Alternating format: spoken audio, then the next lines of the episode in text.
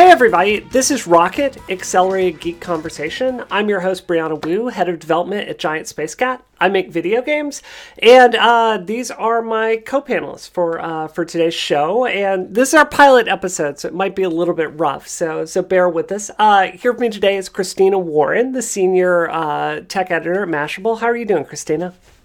I'm good. I'm good. I I'm cold.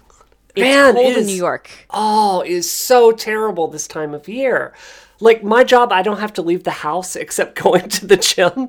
So it's like I feel for people that have to go to real jobs, real adult jobs where you have to leave the house, you know? You probably don't want to hear about the Seattle weather then. No, no, I don't. Balmy 50 degrees. Oh, oh, oh, Oh, I'm so now. jealous. Yeah. Yeah, yeah, yeah. Uh, that's awesome. So, also with me today is uh, Simone de Rochefort. Rochefort. Is that Oh, how you say? How do I say your name? Rochefort. Simone de. Let's get it straight. Rochefort. Simone de Rochefort. Rochefort. I was actually looking up right. I was looking at the pronunciation of this with Merriam-Webster right before the show because I didn't want to blow it, and I did. So awesome. So you were with Pixelkin. What do you do for Pixelkin? I am an on camera host and video producer for a family gaming website, pixelkin.org. So I do news shows, I do educational videos, and I have a great time. That's awesome. That's awesome. So, so Christina, I am. I'm actually. I'm gonna start the show today by embarrassing you. So, I I have a story of you wrecking havoc on my life before we even knew each other, and I'm going to debut this today on um on our pilot episode. So, do you remember this story that you wrote back in 2010? So, I'm just going to read this here. Uh, Yankee Stadium bans the iPad. According to Apple's latest commercial, iPad goes anywhere. Anywhere, that is, except for Yankee Stadium. Yahoo Sports confirmed that the stadium, the, the iPad falls under the no laptop security policy, and patrons won't be able to enter the ballpark with one in their possession. The discussion surrounding the ban was spurred by a message from Space Cat Gal on the IGN forums. Space Cat Gal tried to bring her iPad into the Yankee Red Sox game only to be turned away at the gate. So, so I have to ask you: Are you the person that found this story and is the reason it exploded? Because, as best as I can tell, you're the first person to write this story. I, I think that I was. I think I found it someplace on some sort of message board or something. And Right. because it's funny now, now that we're talking about this, I do remember this story. And uh, I don't think I was the very first one to write about it, but uh, we were probably the ones who blew it up. Yeah. So, like, you write this story, and, like, I had the most stupid quote in that message board. Like, you know, I'm drinking at a ball game and I'm just tweeting on IGN. And, like, I'm like, I can't pay attention to a, a baseball game for four hours. So, so they take this, and my life just turned upside down because this made, like, national media and then international media because the iPad was like the hottest gadget at the time. It was like this this this story.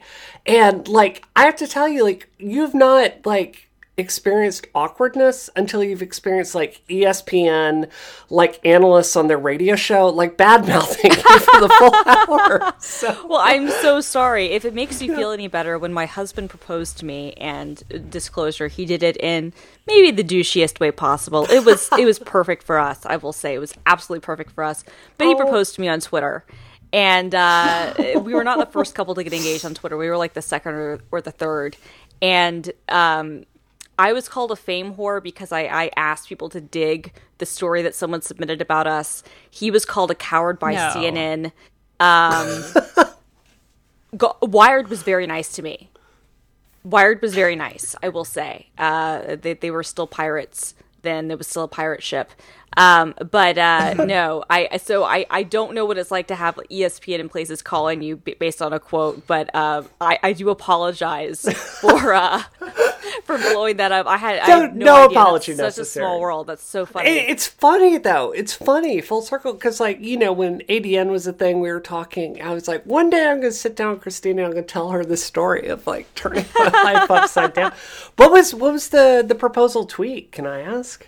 Yes, it was um, uh, at Film Girl. I can't wait a minute longer. Um, will you marry me? And I was at Macworld actually at the time, and he Mm-hmm, was. Uh, we we lived in Atlanta, and and so he was home in Atlanta. I was at Macworld, and I was with a bunch of. I worked at the unofficial Apple weblog then, and I was with a bunch of my colleagues at Mel's Diner in San Francisco, and it was perfect for us because I responded. I was on a BlackBerry at the time. I mean, this is how long ago this was, and boy. and I responded and uh, said yes, of course and then it was really cool actually because people came up to us came up to me kept coming up to me during the show to congratulate me on my engagement um, because it literally dig mattered at the time. It was a thing you know and it, it was like the top story on Digg. I didn't even work at mashable at the time and mashable pete cashmore our ceo still ran the twitter account back then congratulated us like tweeted his congratulations.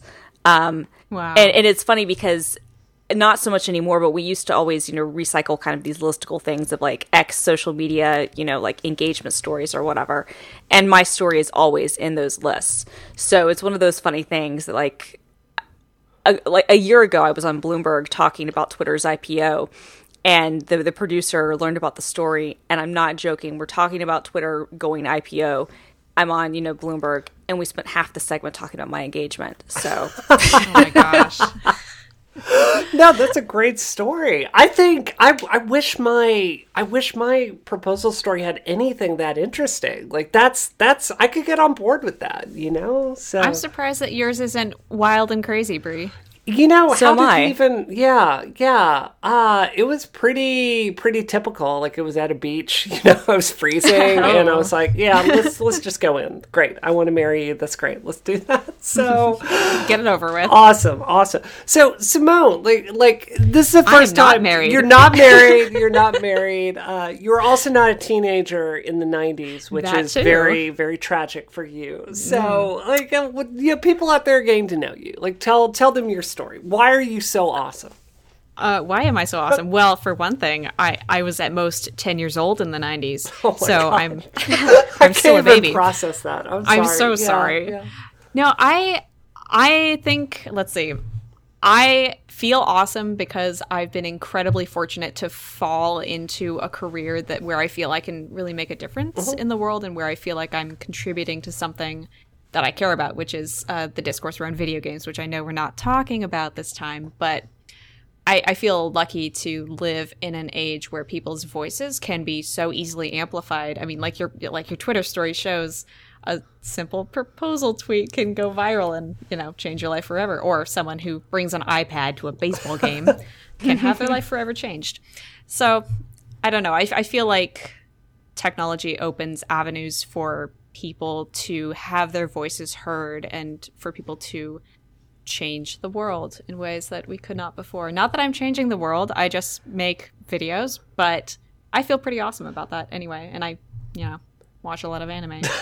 I like anime. I do like anime. Now, one of the things I really like about your site is, you know, and I talk about this a lot professionally and on Twitter that, you know, there's this this real tension between kind of the the mm-hmm. old school game journalism, which is, you know, super bro focused, and what I love about Pixel mm-hmm. Kin is, you know, you're you're entering this new reality of you know many women being gamers and many you mm-hmm. know many parents being gamers. And you're producing such high level content for that. I mean you're not you're not a blog. Like you guys are out there at every single pax like shooting high quality videos yeah, yeah. yeah it's really powerful stuff and yeah i'm really excited to see where you guys go for 2015 Thank you. I was just at an interview tonight with a woman who does not play games, but her son is making and playing games. And she was telling me this amazing story about how she really got to know him as a person because he was making games that were telling his personal story about things that happened to him in school. And it, it just created this avenue for them to communicate about some really emotional issues that they hadn't been able to talk about before. And I think that as a storytelling medium, um, games are right up there with with movies and books and comics, and I'm really excited to see where that's going to go. Yeah, it's a it's a really it's it's really cool to see the industry changing. I, I never would have thought it'd be where it is today. So if it's okay with you guys, can we just leap right into our first topic? Can Let's we do, do that? it. Yeah. Let's go. So, all right. So this, uh, so what we're going to be doing on Rocket every single week is kind of picking out, uh, you know, tech stories. So this is kind of going to be a, a week in review, and we're gonna we're gonna pick tech stories that aren't, you know, like the typical thing. Like we're gonna try to, you know, pick really cool, awesome stories to talk about every single week. And uh, this week we've got three really fantastic ones. Uh, the first one is there's a company called Strati that, um, they appeared at, uh, I think it was it was the uh, North American International Audio Auto Show this week, and what they're doing is they are 3D printing a car. Like they are literally 3D printing a car as you're sitting there. I know, right? It's made out of ABS and like reinforced with uh, carbon fiber. And they're actually going through the process, like the very expensive process of getting it getting it crash certified. So Oh my gosh. Yeah, so this is gonna be an actual electric car that you can buy and go drive. And there are all sorts of really interesting parts of this story. I mean, part of it is like if a part of your car um, is damaged in an accident, you just kind of 3D print a new version of that part. Oh my gosh. Which is awesome. Uh, you know, there's also the fact that it's not made in like a giant plant. It's made, uh, they're calling it micro, uh, you know, micro manufacturing. So it's just like a, a few people that working in a relatively small environment. They're putting this car together. So, Christina, I'm going to throw that to you. Like, did, what did you think of all this? It's adorable, actually. So um, it was, as you said, it was at I think the North American Auto Show or, or manufacturing show uh, this week, but it was actually at a manufacturing show back in October, and um, a, a guy I work with, Lance Ulanoff, our chief uh, correspondent, um, drove it, and we uh, we have a bunch of photos about it, and we'll, we'll put that in our show notes. Um, Yeah. that have some really great details. It's adorable. It, it looks like a little roadster, and um, it- but it's 3D printed. It's sort of amazing, and to me. Um, I mean, the only thing that's really kind of not 3D printed is like the, you know, the obviously the engine and the, um, the steering wheel but the clutch and the um, exterior and obviously the tires aren't 3D printed and the other parts are all 3D printed and it's kind of insane to think that not only is this thing I mean like they're getting it crash tested but I mean you can actually take this thing on the road um, which uh, Is it manual or automatic? uh, I think it was a manual um, I'm not Wow, sure nice. um, I'm trying to look through the photos to see if I can see a, a gear shift Yeah, or I'm not. looking for one. I don't I see feel like it. that yeah. would probably make more sense if because yeah, it's automatic. I can see. Yeah, I can. I can see it now. Oh, it is yeah, it's automatic. automatic. Okay. Yeah, it's automatic. Um, Wow. but yeah, I mean, it works. It's it's kind of awesome, and um, it- not to to dissuade from this topic because I think it's super interesting. But there was another story I saw today about a guy who 3D printed his wife's skull. And was able to give it to. Um, she had um, uh, uh, some sort of cancer, some sort of uh, she had cancer, and she was able to. He was able to give it to the surgeon, and they were able to um, operate on her so that she wouldn't lose her eyesight. Wow. How did they? Did they? I guess they got that data from an X-ray, and then Yeah, he happens to be like a 3D expert and Right. and do a lot of stuff with 3D printing. And she actually works as a therapist for people with video game addiction. So it's kind of they're kind of an oh. interesting couple. And um, you know, they found out that she had a tumor, I guess, like behind her eye, and the surgery, if it wasn't done in a certain way, you know, she would lose her eyesight. And so he 3D printed her skull and was able to give it to the doctor, and they were able to to visualize exactly what they needed to do before they went in, and he was able to save her eyesight. That is amazing. Incredible. Yeah. yeah, yeah. I mean, it's it's kind of for me as someone that you know I, I work with 3D all the time. I'm a professional with that. I think it's it's really cool for me because like we're gonna have so many tools to put mm-hmm. things you can imagine into reality. And like the whole reason I wanted to do this story today is, you know, my car at this point is a decade old. So, you know, I'm starting to look at, at new cars to buy. And if you go like to a car dealership, it's so depressing because cars suck and they've barely changed or improved in a decade.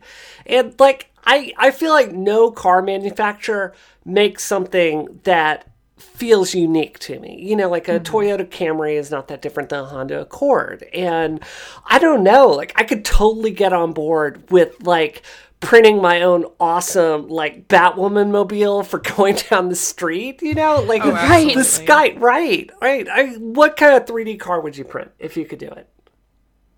Well, hmm. something hot pink, obviously. Right, obviously. Right. Well, yeah, got to do that.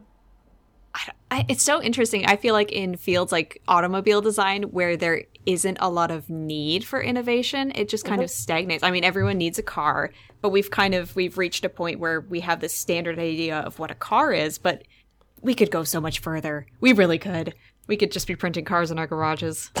That would be That's what amazing. I'm good- I would, Yeah, love a. Jetsons style car, you know, with the little oh, yeah. bubble. I would love to 3D print a Jetsons car. That would be awesome in New York too. It Like, would. You could would actually be so- park so you- that. You, so- you could actually park it, get around with it in, in hot pink, of course. Right. Um, I'd have it or- Obviously. obviously. Um, but no, I think that would be badass. Really, you'd pick? I mean, I don't know. You'd pick hot pink for real life for your car? Oh, absolutely. I want All everyone right, to see all me right. coming. I don't know. All but right, I don't all right. know. I, I would definitely think about it. I used to always want one of the the redesigned VW Beetles. I used to always want one of those, and I always wanted it in a funky color. Um, yeah, yeah. But instead, I had a Jetta, and it was silver. And I'm not going to complain about that. It was fine. It was adorable. It was great, great car. But I always wanted um, like a like a, a green, like a like a bright green um, Beetle, or I would totally rock a pink car. I won't lie. I, I, would think totally you could rock pull a that pink off. car. I think you could pull that off. it takes confidence, but y- once you have it, you you can't let it go. I have a think- pink purse, so Really? I do. It's awesome. All It's right. Kate Spade. It's amazing. Oh, she makes great. Yeah, that's. Uh, I love it when you can buy one thing and it lasts forever because she didn't pay like ten dollars for it. You know, Exactly. I don't know. I've thought about this a lot with my motorcycle because I have like a, a sports bike that uh, that I race, and I want to like take off all the fairings and get it like bright fluorescent yellow, like Kill Bill, you know. awesome. And then I want to Yes. get like yellow armor, so then I'm like driving around Boston, and then nobody's going to bother me ever. Like, like that will just be great, and people will be able to see me, which is like scary when you're driving a motorcycle because Right. people will nearly hit you all the time. You're invisible. So, I don't know. I think uh, I think they should they should definitely make that technology happen. Now I'm torn: armored car or just car covered in pictures of anime characters' faces. I I can't decide. This is maybe the biggest question of my life right now. See, wouldn't you want to like look at some anime and get like an awesome car from some anime? Can I get a car like lined with TVs? I, you know, I don't. I guess. Okay, sure, when will we be able yeah. to 3D print the Google cars that drive themselves? That's See, what I that's want. that, that's what I Oh. want too. I was going to say because the the big problem with the, the car manufacturers are facing is not Mm-hmm. only, as you said, is kind of are things kind of stagnating, and you know, uh, obviously the the um, electronics and the computers inside them are maybe getting more high tech and whatnot, but the cars themselves have kind of stagnated. what but, we do with them. but but but younger people are not driving and they're not buying mm-hmm. cars. Like ford has an entire division de- dedicated to studying millennials and basically trying to figure out why they're not getting their driver's licenses when they turn 16 Really? the age has gone way up and they're in, even in college and stuff like they still like people are comfortable having their parents drive them around even in college and, and are comfortable not driving. And then people move to urban areas you know like like you know I, i'm in i'm in new york and then you look at san francisco and seattle has good public transit and you know places you know eh. but, but boston well it's okay i mean boston's Yeah. okay too. I mean places are getting better and so there are more and more people especially historically with gas prices in the last few years being so ridiculous people aren't driving. So they're having this massive problem trying to convince you know younger uh, people coming up. It's kind of like with cable. It's like okay how do we get people to subscribe to this service? It's like how do we get people to uh, want to drive a car? Um, and maybe Yeah. maybe a 3d printed car or some sort of customizable you know make it your own sort of thing could do it I was just thinking about those, um, not rental cars, but the ones that you. I guess they are rentals. The ones that are parked on the street and Yeah, you zip pay car. Yeah, the zip Yeah. cars. Yeah. Yeah, if there were a way, I guess Smart Car must own them because they all seem to be smart cars. But if there was some way to kind of cheaply manufacture those, that yes would, be, that would change everything. I was actually that's kind of what's cool about the the the car um, the 3D printed car the, the the Strati is it doesn't look that different. I mean, it's a little coupe, but it doesn't look that different from a smart car. Um, you know, which is basically just an overpriced um, golf cart, um, and uh, with a little bit more horsepower. And uh, but yeah, I mean, I think that that sort of idea to like be able to 3D print some of those would be really cool. And then you you know maybe have like a, a city bike sort of thing going on, kind of like Zipcar. Yeah. You know, but but but maybe like a fuse city bike and Zipcar and and have something where okay, and then if something breaks off, you know, you just print a new part for it. I, I think I'm still stuck, Christina, back when you said they have no problem with their parents driving them to class and I college. know. Like Well, that's th- or to the that's really hard to wrap your mind around. I, it- you know- it's true though. wow. I'm the person in my group of friends that has the car and drives people around. A lot of oh. my friends don't have their licenses. Some Wow. didn't until they were in their 20s. I was gonna say it's like is you it's like either your parents or you have like the one friend who drives Yeah. everybody around. And I am the soccer mom of my group of friends. and I, I was definitely the person who would get driven around. I, you know, I, I'm not a great driver. Didn't mm-hmm. like it when I did it. Um, would would rather have had you know my friends drive me around and whatnot. But yeah, but it's it's becoming less and less common for people to do it because it's expensive and and you know mm-hmm. people just have other they have other ways of kind of getting around or or yeah, they're okay with mom and dad doing it because mom and dad you know we were in this you know millennials which i technically am you know we're mm-hmm. all part of this you know me generation where we've been like have hover parented and like we're okay with it because we've always been hover parented. so it's completely okay for like mom and dad to continue to take care of you. And I mean, I can't talk. My mother sent me a purse today. Like she still goes shopping for me. Sometimes I'm 32. I'm married. I live in New York City. And my mom will like send me packages to the office where she's like, I saw this and I thought it was cute. And it's awesome. It's adorable. But it's also like, I don't need my mom to be, you know. I, I think that's a little different than her like driving you to Mashable every day. Like, that would be that, that, that is would a good be point. awkward. That is a good that point. would be awkward. At 32, that would be a little awkward, but I could see myself in my 20s. My mom totally would have been the type who'd been like, "Oh, I can take you to work, no problem." Right, right. Oh my god. my mom would be like, drive your damn self. I, I, I could see the money argument. Like yesterday, I was down at the uh, the federal courthouse, and um, you, you go there and you park at the courthouse. And we left. It was like forty five dollars for for two or three hours, and I'm like, I'm doing the math in my head. I'm like, I could have Ubered here. I could Right. have Uber X'd here. And back, and given a good tip, and not stressed all this stuff, you know. And I could have like just sat there and tweeted the entire time. So That's true. Well, no, I mean that's I know. I'm so I'm so like spoiled being in New York, you know, having the subway and then having Uber and, and the Mm-hmm. taxis because yes, it's one of those weird things where I don't even know how I would drive now that I've been here for so long. I don't even Right, know right. what I would do. Like, oh, you mean I have to sit in the front?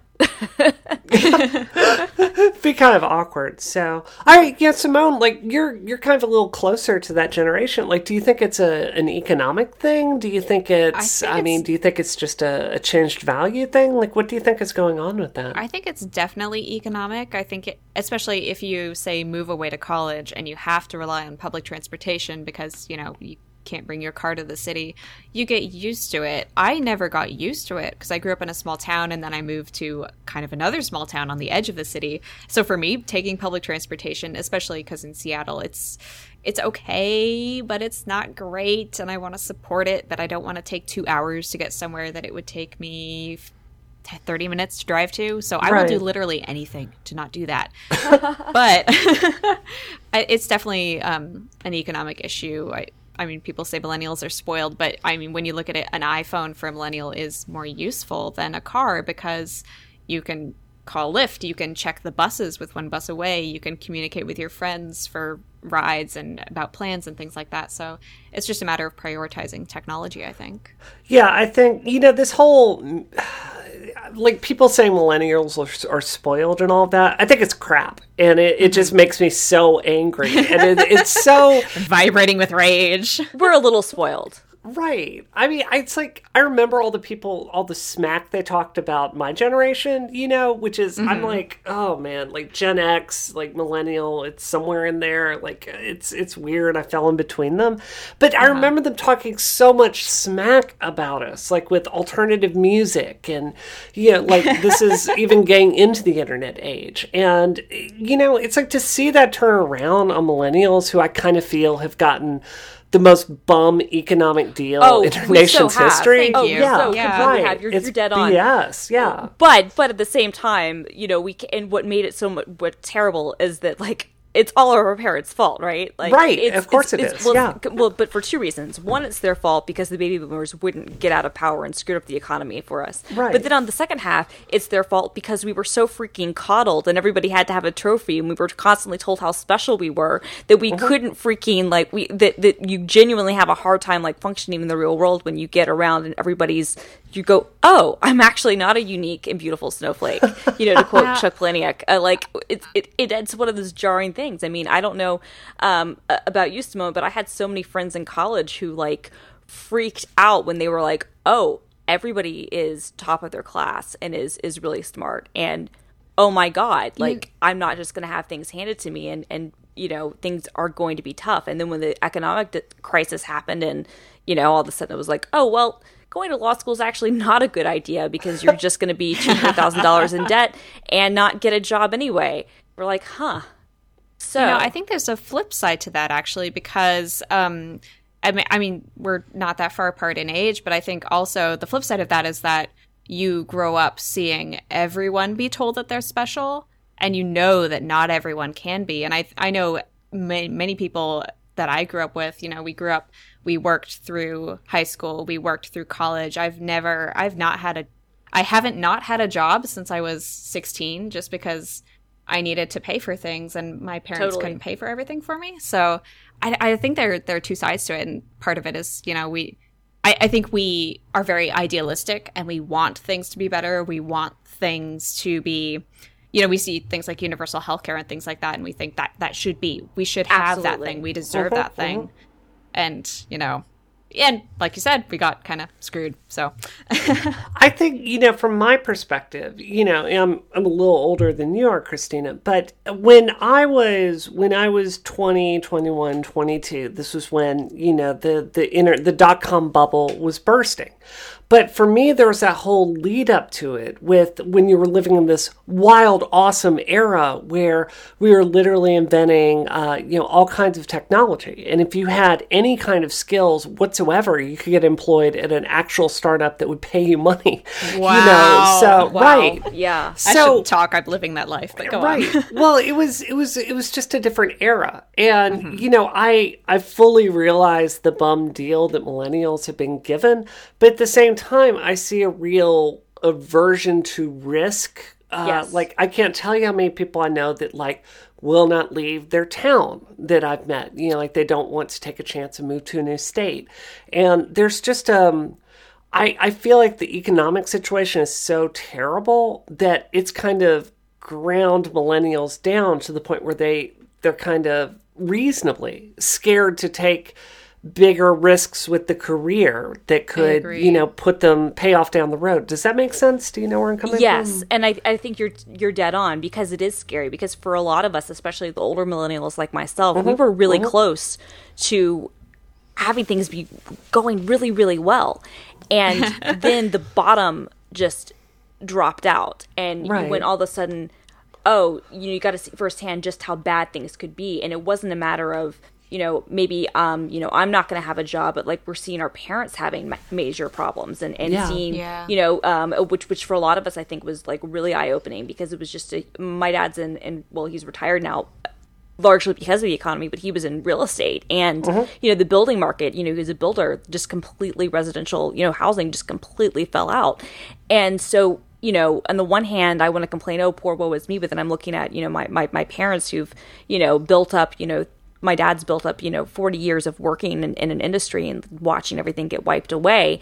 And mm-hmm. you're like, Yeah. do I really want to, you know, take these sorts of risks or do I want to take the best thing that I can have? And not only that, then, you know, things like, you know, we don't have pensions today and our 401ks mean a lot less and the stock mm-hmm. market is volatile. And you know, until recently, there wasn't any sort of um, health care plan. And so, for a lot of us, you know, if we had pre existing conditions, we couldn't get insured after we were off of our parents' plans, you know, unless we could afford to pay COBRA stuff. So, it's like, yeah, I'm going to take the easy job and maybe stay someplace that I don't love so that I can have health insurance, you know? Right, yeah. Um, and so, I think that it was just kind of a lot of things happening where you go, yeah, you know, it's really scary to take a chance. And that's really sad because I've always said if I were 10 years older, I probably would have lost my shirt in the, the dot bomb thing. I, in fact, I know I would have. Right. But there even when that happened and I've I've talked to my husband about this who's older than me and I've talked to friends who kind of went through it there still seemed to be that sense of hope like okay well this sucks but we can try again and mm-hmm. today I feel like a lot of people are just like even though there is kind of this frothy sort of internet bubble sort of thing happening in some sectors, a lot of people are just like, yeah, you know what? I'm really happy I graduated from college and I'm going to try to pay down my loans and I just want to get a job. And I don't, Good enough. I, I just want to get a job.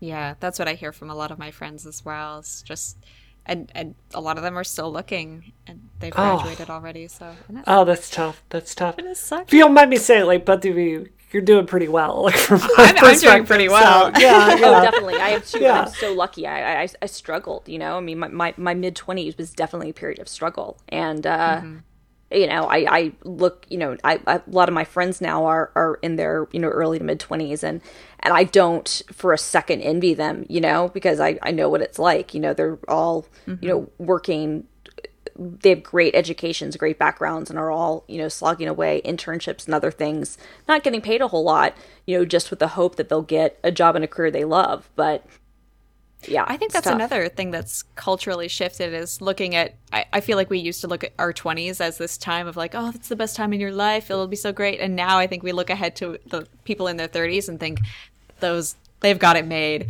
You know that's the time to be alive I, I could say I enjoy my 30s a lot more than my 20s. Mm-hmm. Which, if I had a theme song for my 20s, it would be the uh, the theme music to Super Mario Brothers World One One because that's just how that's just how dreamily I was going through life, like with no, I just from adventure to adventure, and mm-hmm. like just good things happened all the way. And it's it's really bizarre to think back at that when like when the economy was so much stronger, you know, and just um, you know, I'm I'm extremely thankful for those opportunities. I think today, you know, being an entrepreneur and being a businesswoman, I think, um, you know, it's a fantastic atmosphere to kind of like find my feet. You know, I had my first yeah. startup with how much capital did we have? It's like a quarter of a million dollars.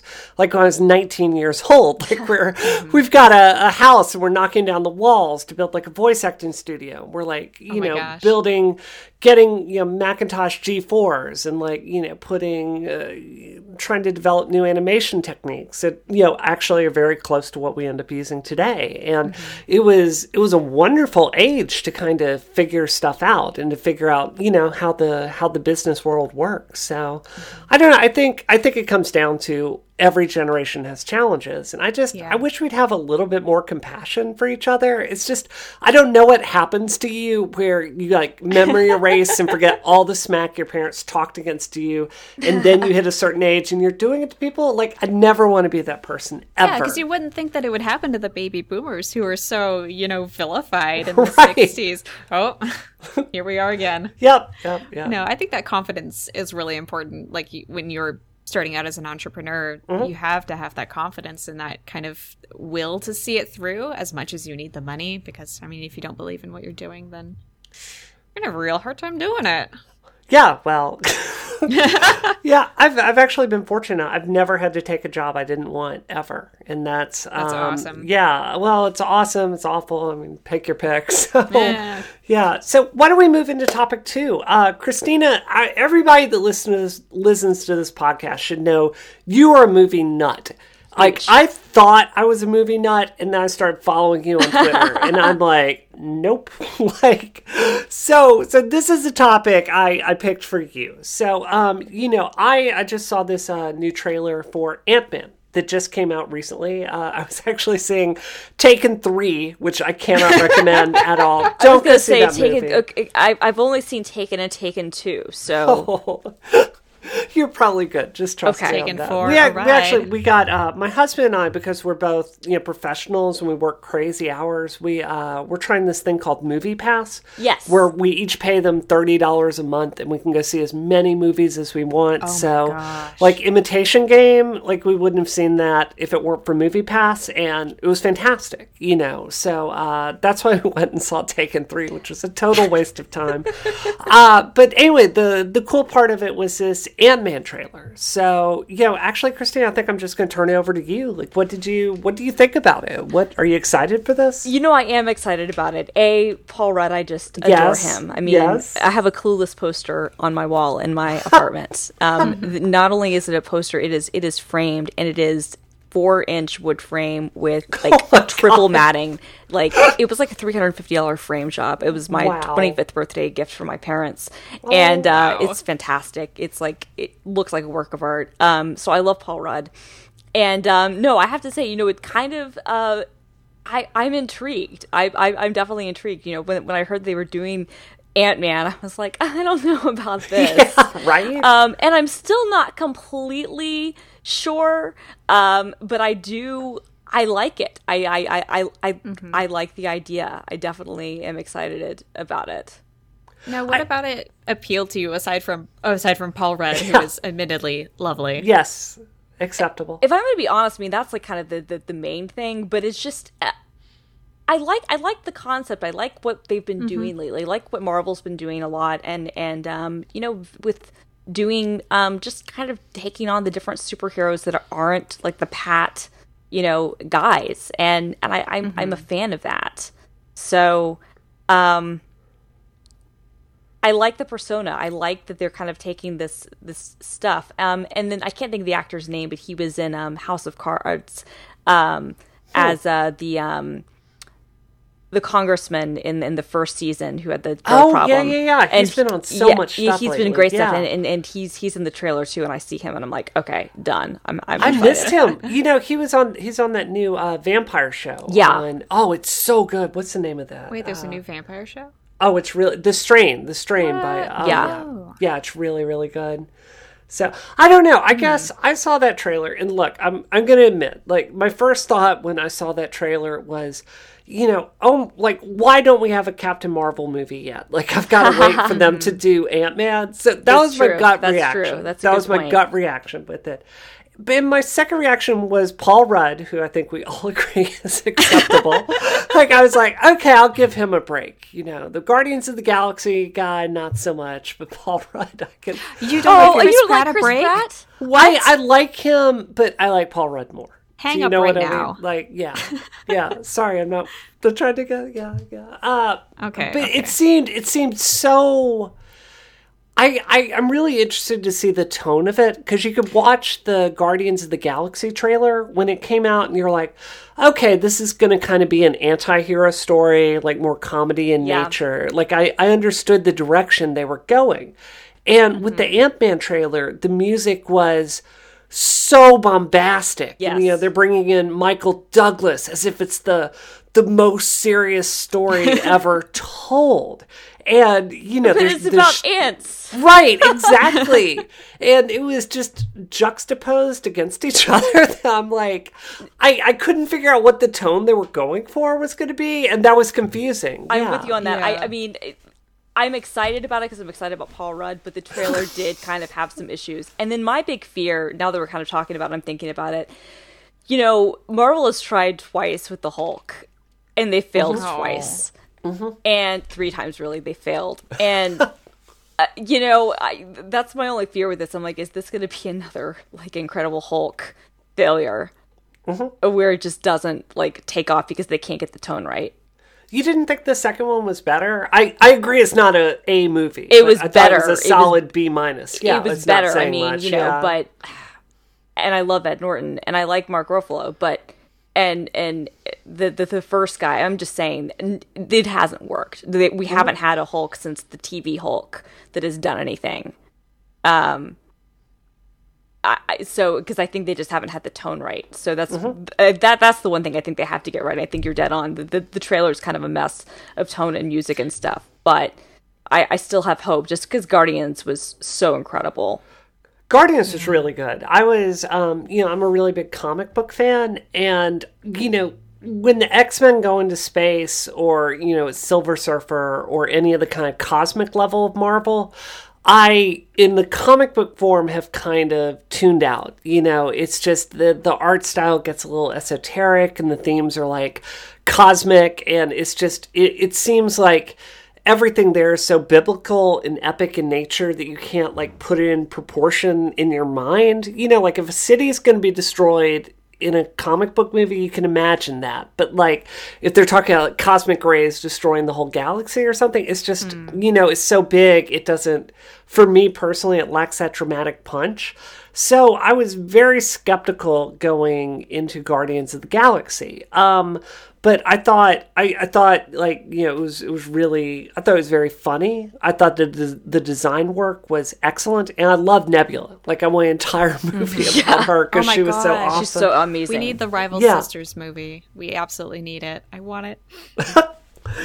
So, Simone, what did you think of the, the trailer? Did you I see it? I feel like I almost I've had so many I I'm quite biased against it against my will just because I because of all the you know disasters with the production like going through a bunch of different directors and and then so I, I came into it going okay I'm gonna try to like this I'm gonna try to like this trailer and I was kind of like oh okay I mean it looks okay I I, like you said, the tone is really mixed because they did subvert it at the end where he was like, "Can we change the name?" And I was like, Right. "Okay, that's you know, Right. I like that they're playing on because everyone's like, "Really, Ant Man, really?" So I like that they're aware of that. That self awareness, I think, is going to be really important going into it. Just like with Guardians, like they were so over the top campy, they embraced it and it made it awesome. Same with Thor, which I also love. So, totally, totally. Yeah, yeah. um, I'm trying to keep an open mind. That's all. I actually, I really liked the last Thor movie. I thought it was. I, know some it. people. I liked right, it I thought it was really good. So I don't know. It's what worries me about Marvel movies at this point is they they seem to have mastered a formula that is a powerful, awesome formula that makes you leave the theater going like that was worth my time. And, And you know, I felt like exactly. It, you know, Winter Soldier is like a certain high level production. And did you not like that one? I loved it. That was okay. a right. of, of happiness. Well, well, no, I'm saying it's. I'm saying it was good, but I also don't see a lot of innovation within that the way that they're telling a story. Do you know what Mm-hmm. That's I mean? fair. And I worry if they don't. Like they're really good at finding awesome actors that kind of bring life to these performances, but I just don't see Mm-hmm. a lot of risk taking at this point. Do you, do you know where I'm coming from? Yeah, they're it's they're taking risks with the canon. I think just like like in Winter Soldier, the destruction of Shield is a big thing for that world, but they're not taking risks. I think in terms of what the audience expects mm-hmm. and and general stories that are being told. And I I love Marvel movies. I haven't met one I didn't like. So. I was, I was Although gonna I say, haven't seen the Hulks. I was gonna say clearly, like Marvel is doing a much better job than than DC has been doing. Oh yeah, yeah. Mm-hmm. So, I mean, Yeah.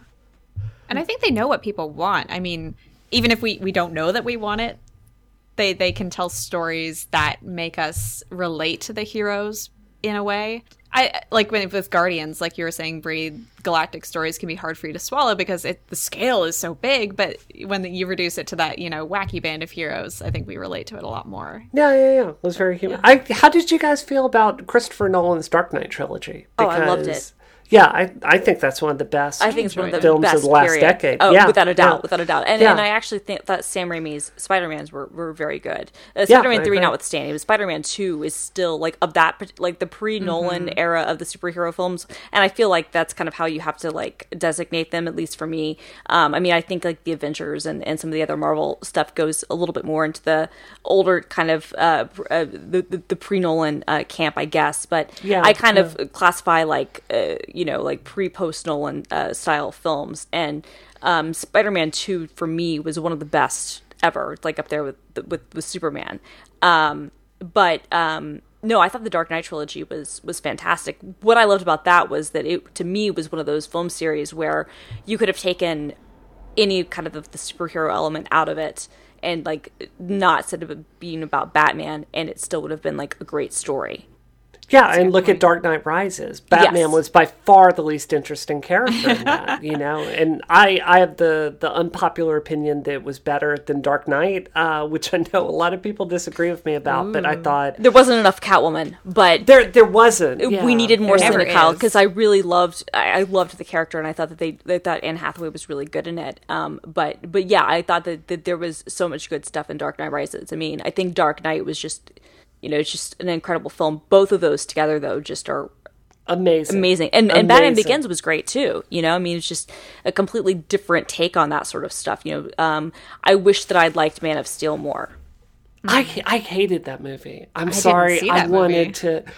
I maybe it's because I do 3D for a living and I'm watching them and at a certain point like as I watch special effects sometimes I'm doing in my head like figuring out how they made it. And I'm like how many times can I watch someone get knocked through a building? Because I start counting Right. it's like 50 and if you have to resort to just you know, like for me, what makes Dark Knight Rises so good is it's all about the character conflict. Exactly. It's not about the Batwing or anything like that.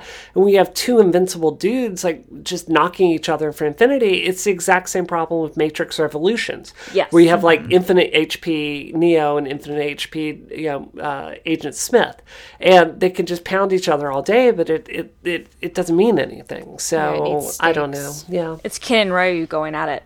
Exactly. Exactly. I, I'm worried now, Christina. I'm worried we're not going to disagree on movies because conflict makes good podcasts. It does. So We'll, we'll find we'll find ways to disagree. Trust me. we'll work Al- on Although that. I don't know, um, so Gone Girl just came out on Blu-ray, and I got it. Oh. That's, how did we all feel about Gone Girl? love it. Love it. Loved it. Love it. God darn it. But but oh God, Amy is like one of my favorite characters ever. She is. She's so good in the book. She's, so good in so the book and in the movie. So good, and like people are like, oh, she's just a psychopathic, you know. And I'm like, no, she's heroic. She's amazing. Yes. You have to understand her, and the movie does not do her justice. I just, I just want to say that. And Mm-hmm. oh man, like there's a scene in the book that they they cut out of the movie, and it's of Amy growing up, and her parents had miscarriage after miscarriage, and they like framed pictures of the Amy's would be older sisters in this long, creepy hall, calling Oh calling her. Hope over and over and over again. And then they finally have Amy, who's a daughter that survives, which is why you know, she has all this amazing Amy, pressure. right? right, right. Wow. Oh man. So it, the with the with the Blu-ray, it came with um, an amazing Amy book.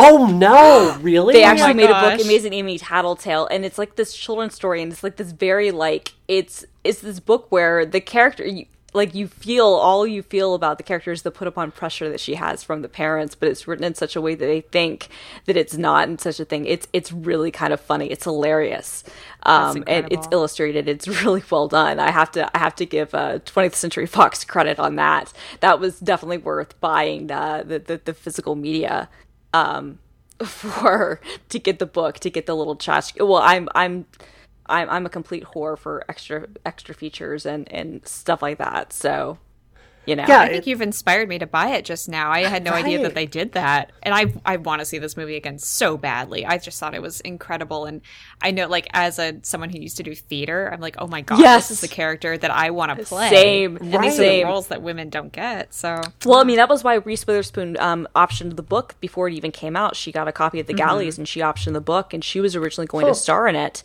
And um, she she produced it, and then David Fincher was like, "Well, I don't really want my producer to be my lead actress." So she was like, "Okay, that's cool, Yeah. that's fine." So she backed out, but. She's probably going to be nominated for two Oscars this year, one for Best uh, Actress and one for Best Picture, which is kind of awesome. Way to go, Yeah, Reese! so very cool.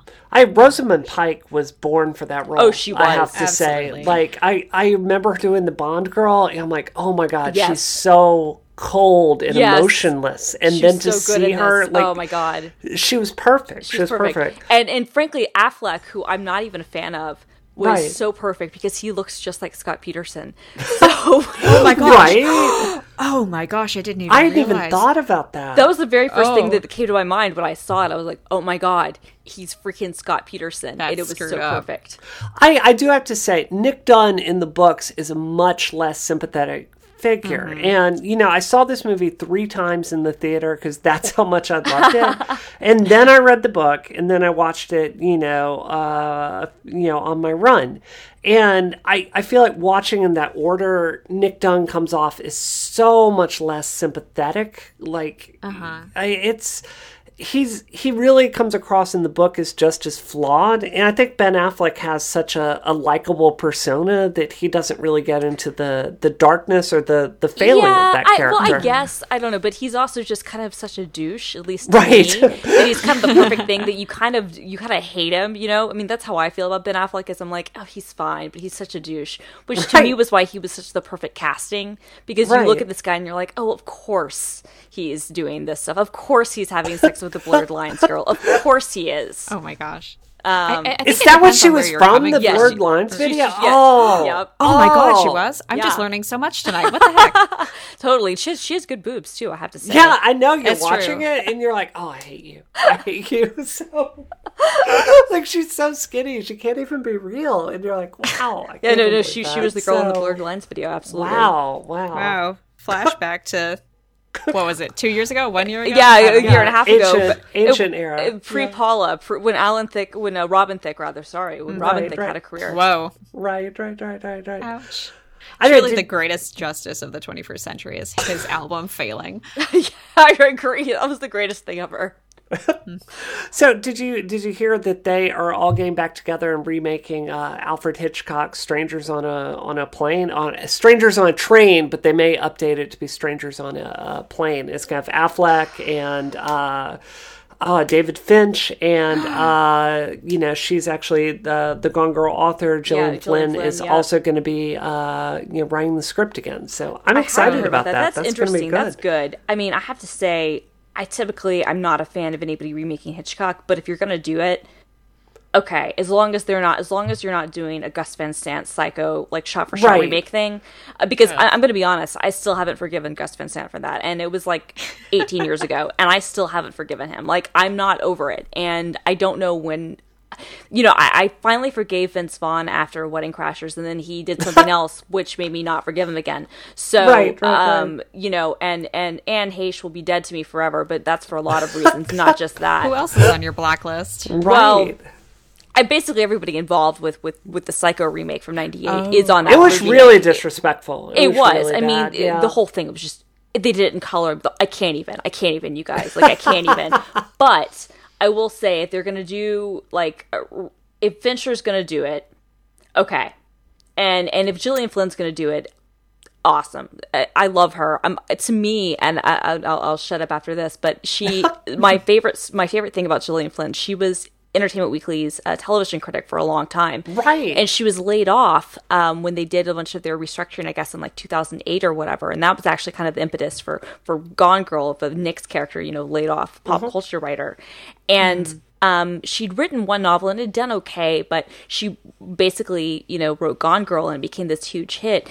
And I remember thinking, you know, Entertainment Weekly was dedicating a lot of um, space to the book. You know, they were gave it a great review, and then the, the movie came out, and she gave them exclusives, and they put it on the cover. And I was thinking, I was like, oh, you know, that's how big of her to like give her old place of business who like laid her off, um, you know, first dibs and stuff. And then I thought about it, and I was like.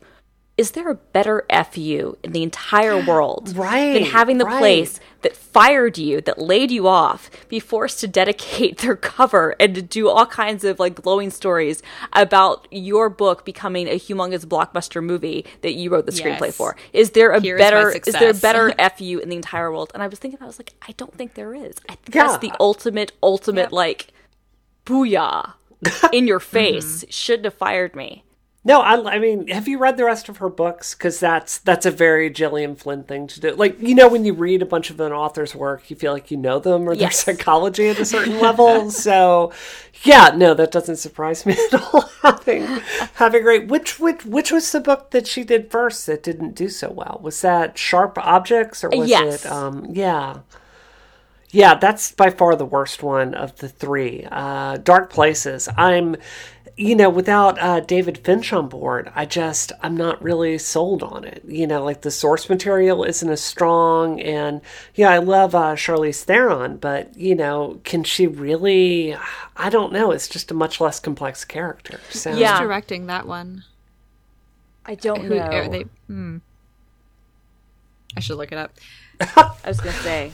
Awesome, awesome. So I think it's a good sign if we are doing our first show and uh, we're already having to jettison the third topic from like just the conversation going all over the map. So what we're gonna do, uh, what we're gonna do on Rocket every single week is, you know, we're we're three women with pretty cool careers, and uh, so what we're gonna do is just kind of talk about what we're what we're working on this week, what we're doing this week. So um, I'm actually really excited today. Um, I I am working right now on the process of getting a book deal, which I'm very, very excited that's about. fantastic. So I know, isn't that excited? I had an agent call me out of out of nowhere, and I've I've been working with people for a while, but um, I'm I'm really, really excited about this. So what I want to do is kind of um, the idea that I'm working on is I want to I want to tell the story of Gamergate, but from the very beginning I want to use it as kind of a, a wider story about women in technology and and the um, you know the things that we we face.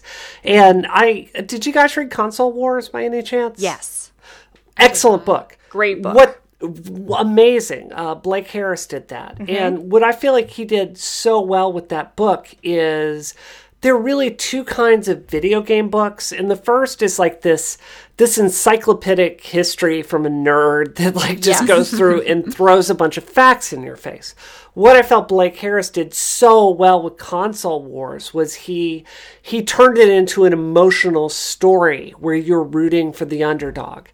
And you know, that's very much the you know the book pitch that I'm putting together. Um, yeah, I want to kind of take the the people that have kind of been targeted by this Gamergate thing and to kind of yeah, portray us as I mean, I'm certainly a very flawed person, you know, and to kind of tell that that human story there, you know, and um, you know, so we're gonna we're gonna aim really big with it, and uh, you know, I'm already getting a co-author because I'm far too busy at Giant Space Cat to, you know, start publishing three games and and write a book, but uh, yeah, that's very exciting, and uh, we're also about to have our PC version of Revolution 60 come out, which I'm really excited about. Yay. Yay. We should have shipped it three months ago, but all this nonsense is kind of delayed it. So that's what's that's what's going on with me. What about what So you're about you, taking over every medium. we are, we are, we're invading everything. So, what what are you working on this week, Christina? Uh, well, I was on the Today Show uh, Yes! today, which um, Yes! I, I, that's my humble brag, and I actually no, you know Oh, what? I'm very proud of that. That was kind of badass. I was on with Matt Lauer and with Hoda during the Hoda hour, so let's not get too excited. It wasn't like you know like the Hoda. real Today Show. It was the Hoda and Kathie Lee Hey. hour. Um, It's awesome. they're they're my favorites though. Kathie Lee was was um out, so so Matt was filling in, and uh, no, it was fun. Um, it was a nice reminder actually for what I do. You know, most of the time I'm talking at high, I'm you know analyzing and dissecting things at high levels, um, and and talking to kind of a more informed audience, and and this was very much talking to uh, not as informed audience. Um, and it's a really good reminder, you know, like Hoda was asking me about, oh, well, what do you mean you have to update your web browser? Does, how do you do that? And it's a good question and it's a good Yeah, reminder. yeah, and, and yeah. sometimes it's, for me, it's really interesting when um, kind of putting those perspectives and I have to go, okay, well, how would my mom think about this? Or how would someone who's not as savvy think about these things? Um, and then for the rest of the week, I mean, basically it's, it's the middle of the week, but I mean, just, uh, uh, writing stories and um, trying to, I guess, figure out the news. Um, it's the week after CES, so things have been pretty calm so far. Uh, but Mm-hmm. um, that's uh, that's basically what I'm working on. Is just you Were know, you at CES this year? I was not, thank God. Oh, oh, Thank God. Yeah, yeah. My uh, my asymmetric co-host Georgia was there, and it Yes. looked, it looked pretty stressful. So Yeah, no, it always is, and then the, the show's gotten weird, and it's just it's the big Weird how? It's weird in the sense that the big companies don't really show up anymore. Um, they they don't spend as much money because they don't have to because they can have their own press events. So why bother going to CES? So you've got a bunch of these smaller companies, and then there was a lot of car stuff. And as we've discussed, I don't really drive, so I don't really care as much about that. One of my coworkers, she did buy. Um, a fake Apple Watch for twenty seven dollars on the show floor, which is technically Oh. not supposed to do. Amazing, Right. twenty seven dollar fake Apple Watch that actually paired with her iPhone, believe it or not. Are you for real? for real. It paired with her iPhone and she was able to like receive calls from it and control her music. Um Oh my gosh. Was it 3D printed? uh, no, it wasn't. It wasn't. It, but it, I wish, uh, you know, um, may- maybe part of it was, but no. I mean, it, it looked, you know, like they Nice. basically. I mean, it's a complete Chinese Apple Watch knockoff. It's amazing. Wow. So yeah. Did it feel solid? Did it feel solid? you know what I mean? I think she said it was fine. It was twenty seven dollars. yeah, exactly. You know, I mean, at that point, the fact that it turned on and had a touch screen and and paired with her phone was kind of amazing to all of us. It was twenty seven. I mean, she bought it, and the woman she bought it from didn't take her sunglasses off the entire time. It was like this shady back booth at CES, Wow. where you know she like, and they're not supposed to sell things on the floor, and this company is just like selling this, and like Oh they my totally ripped off the Apple UI, and like I mean, it's just it's the funniest thing in the entire world. That to me, I would have, I I almost wish I went just so I could have. You know, bought a, a, a knockoff Apple Watch. Yeah, I'd pay twenty seven dollars for that. Oh, I, yeah, totally. Well, I, I, I told Chris, I was like, experience. I was like, Carissa, put that on eBay. You'll make so much money. She's like, No, I'm not getting rid of this. I'm keeping this forever. I'm like, I don't blame you. I wouldn't, I wouldn't either. But she could make so much. She could totally make bank putting that on eBay.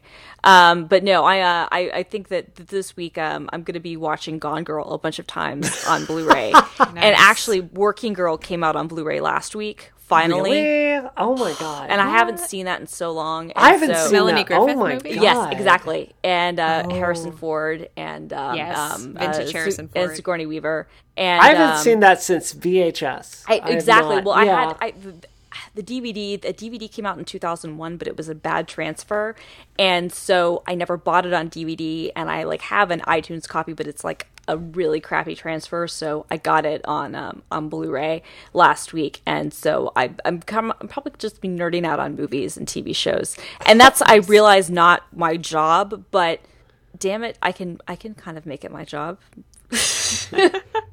No, I, I think that's great. I think that's It's great. I- contributing to your personal growth as, as a Exactly. That's exactly what it is. It's, it, thank you, thank you. I, I'm going to use that, Simone. I'm going to be like, see, no, I, this is going into my personal growth as a human being and as a woman.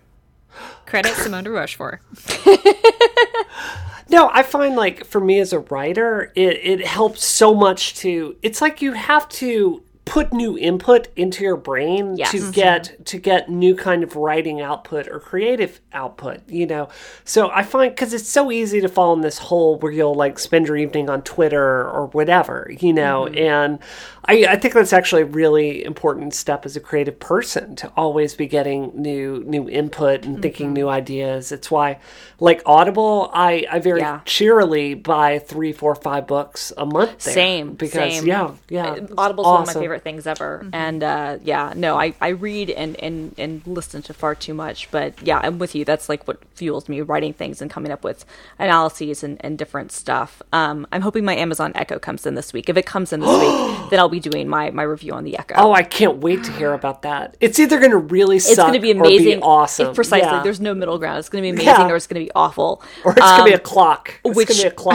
yeah. Either way, you know, I mean, I'm expensing that thing, so I'm fine with it uh, regardless. Well, it's I don't even care. $100. It's a, hu- You exactly. it's a hundred bucks, but, I'm- but I'm, I'm expensing it anyway. But I mean, regardless, like, yeah, it's either going to be the most expensive clock radio or it's going to be amazing. And I, I, I just want to talk to it and just have it be really, really creepy. That would, yeah, that's going to feel like you're on the, the Starship Enterprise. you, should, you should rearrange your house to, to just have that behind you with the big captain's chair there. So, I, up you know, I, Hal. I, I have to derail us for a second and ask, like, what do you think about the Apple Watch? Because I find I'm tremendously. I, I don't like the design at all. Like it just I, I actually find myself liking the Google designs more and you know for from a software engineering standpoint because they're offloading so much of the the processing in it like once you start looking at you know WatchKit I I you know, I have faith that Apple will make it work, but it, it's kind of like the iPad. Like going into that, I couldn't figure out what their exact paradigm was going to be to use it. Do you know where I'm coming from? I totally do. And as someone who's had a Pebble for, you know, more a year and a half almost at this point, and who really likes my Pebble, um, I think that there's there are definitely cool things about it. Like controlling your music um, is one nice thing. Directions if you're walking like me and you get lost all the time, it can vibrate and like tell you where to go. I think there's cool stuff there. Maybe some, you know, I can see people like apps like Workflow and things like that. Maybe being able to have iWatch, Apple Watch, you know, stuff built in to maybe be able to like you know fling off a bunch of other tasks. I don't know. I am with you. I think it's going to be one of those things we're going to kind of have to see it to, to believe it. Um as the design size i like it the more i look at it but i like i think it's got to have the right band yeah, yeah, uh, yeah. which is the one thing I do really like about the, is the band design. But I do agree with you that I do kind of wish that maybe they I like some of the Google designs a little bit better. But um, I, I don't know. I'm still t- totally getting one. There's no question. Oh yeah, yeah. I'll be there. I'll be in the line like I'll- everyone yeah, else. absolutely. Yeah, I mean, yeah, like, like. I, I, I, don't know yet. I, I don't really know if it really fits in my life any more than my Fitbit does. Mm-hmm. But I mean, I'm willing to try. I had a, I had some interesting talks with the uh, Fitbit team at uh, WWDC this year. They're a, they're a really cool team. They're really working on some cool stuff. So, uh, anyway, Simone, like, what uh, what are you working on this week professionally? Oh gosh. Professionally, um, right now I'm actually researching binge gaming for for a work video, which I'm I got this idea because I was reviewing The Sims 4 and Oh, I had love one that of those, game. I loved it too. I really enjoyed it. But you know, you start playing it and then it's six hours later and you're Yes. like, what just happened to me? so I, I want to know, you know, why do certain games kind of bring that out in people, and also, you know, how much of a problem is it really? Because I mean, it's it wasn't for me. I stopped. I, I got it out of my system and I'm done now. But you know, for some people, it's not. So Right. I mean, I've, I've that's seen kind of what I'm like looking it- into. especially especially regionally. I mean, like there are places like people in Japan like have like massive like p- parts of Asia where people like have like diapers and stuff, like adult diapers. Like they don't want to like stop. Like it's living the dream. Oh, totally. I mean, wait it's till I get my adult diaper. uh, no, but I mean, no, but but but, but that's I, I I I I can't wait to, to to see your work on that because it's fascinating. Yeah, I'm really interested. I, I know a lot of parents are concerned about it too. I mean, because kids haven't necessarily learned to self manage yet. So, um, you know, it's kind of that question of like, how do I get them to s- take care of themselves? Because, yeah, games are fun. You want to play them for 10 hours straight. Yeah, I was talking to my friend Georgia about that, and she was talking about how it's it's a brain chemistry thing. Yeah. because you know, I I I'm sure we'll talk about this on the show at some point. Yeah, I suffered a depression at, at one point in my life, like big time, big time, and you know, for me, it was like I felt so terrible about my actual life that like spending a lot of time in an MMO, it was a, a more rewarding world. And, you know, it was like a social interaction. And I don't know, like she was talking about from a brain chemistry point of view that you get dopamine hits and it's Yep. just like mm-hmm. you get sucked into that reality. So it's something I have a lot of, a lot of compassion for. I mean, even with, definitely. Even with Gamergate attacking me so much, like I, I think back to my my darkest days, and you know I think about how miserable I was back then, and you know, you can sense that from a lot of these people that are involved with it. You know, so I I think that's a great topic. I think that's wonderful. Yeah, yeah. I think there is a very real fear there, you know, that something tangible will be taken away from you. And uh, some people are obviously just out to cause a scene and be jerks, but think a lot of people still have that ingrained fear that everything's going to be taken away from me, which, you know. All right. Do you do you run into that a lot with your work, like parents? I mean, because I would imagine with your with your website, it would be two groups of people, like either parents that are gamers themselves and are wanting to share it with their children in responsible mm-hmm. ways, or parents that are non gamers and are kind of you know brought in by your no bro friendly atmosphere you know like is that is that something you face It's because we a lot of the parents we meet at conventions are the ones who are they love it. You know, they they're all about getting their kids to play games with them. And then you're right, the other crowd is the crowd that doesn't necessarily know about games or understand them at all. And a lot of the you know we've been talking to people who just never thought of it as an opportunity to connect with someone else that it was something that you could discuss like you would any other kind of medium. So i think the the resistance to that is kind of wearing down that the cultural idea that games are for losers is wearing down. I i saw it today so It's it's hard to even um, remember the days where like I know, gamers right? were. Yeah, It was never like- that way for me. It's a long time ago. It was a long time ago.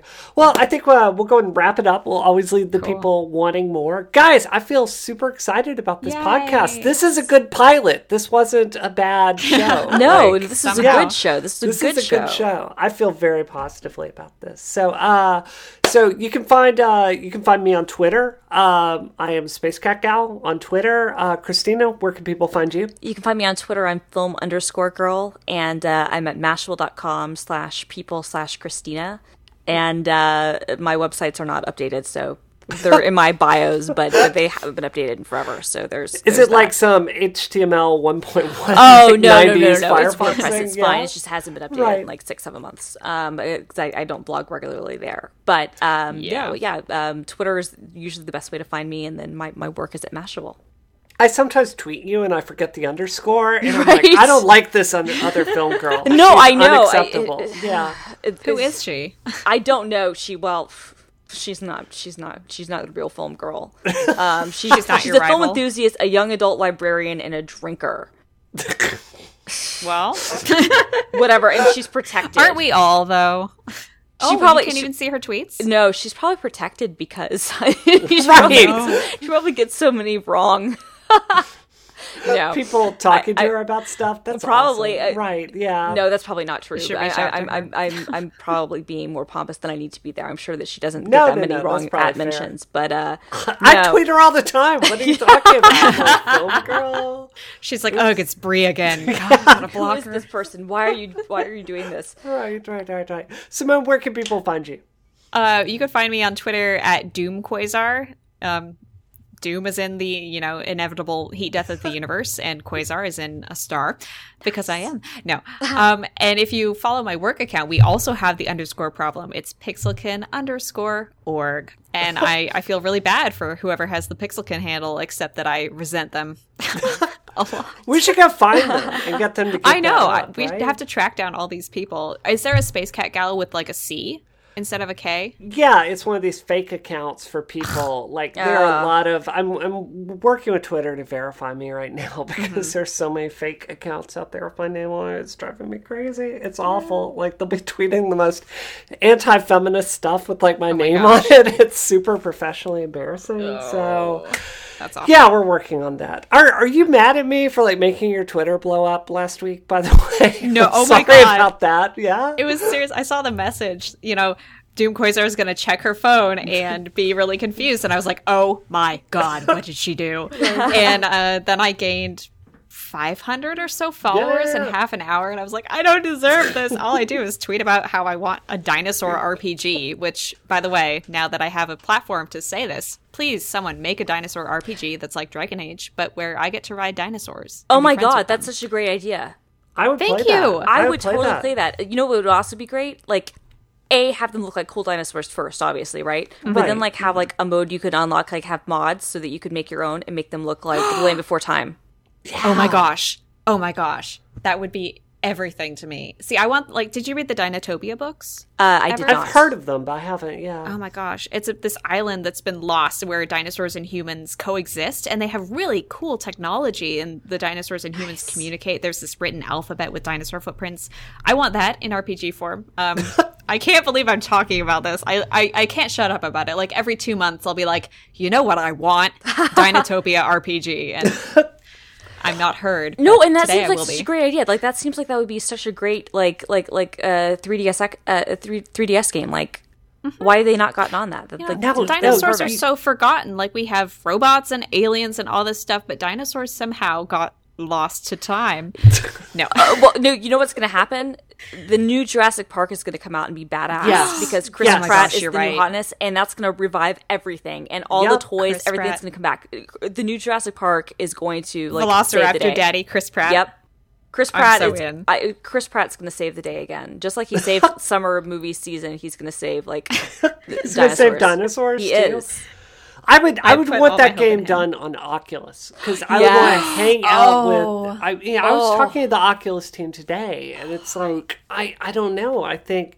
you know, there's this this hope. Like I've I've thought a bit about getting into Oculus technology because it works so well with Unreal. Yeah. and like that would be an awesome game to like be out there with like dinosaurs and like You're riding them my and looking around. Yes, I want that, and I also want a Battlestar a Battlestar Galactica game in. Why are there no Battlestar Galactica ah. games? There was one for Xbox. Yes. Wasn't it just the original Xbox? It was this crappy. It 2D was terrible, but but, right. but, but but but if you had like a BSG game in Oculus, think about it. Like you're on Yeah. the Oh ship, and you're my able to like do things, and like you look at the silence, like is this a silent? Is this not? Like it would be amazing. That's it's a crime that, we blew don't have mind. that. Oh my Right. god! Why is no one working with that IP? I Why that's is- that's exactly that was when I first got my my first Oculus demo last year. That was the first thing that came to mind. I was like, Mm-hmm. dude, this needs to be Oculus and uh, uh, Battlestar Galactica. And then the next thing I thought was, why is there not a Hunger Games video game? Oh my god! and Hunger Games and Oculus, like especially if you did like the first book and like you did would be like brutal. You uh, totally like where you literally are in the game. Like, Yeah, come yeah. on. Are you going to sue me if I try to implement any of these great ideas? No. this is good stuff. I think There's- we've predicted the hit games of the year 2025. yeah, no, Give it that long for the technology to mature. Just give me a half a point and we're we're good, Brie. Yeah. Well, I think we will we'll talk at some point about how how much I wanted uh, Battlestar Galactica: Blood and Chrome to actually be a series. That was a fantastic uh, short. But I think we need to cut it We there. do need to cut it, otherwise we'll keep going, guys. Because Everybody, everybody, thank you for tuning in, and uh, we will talk to you guys soon.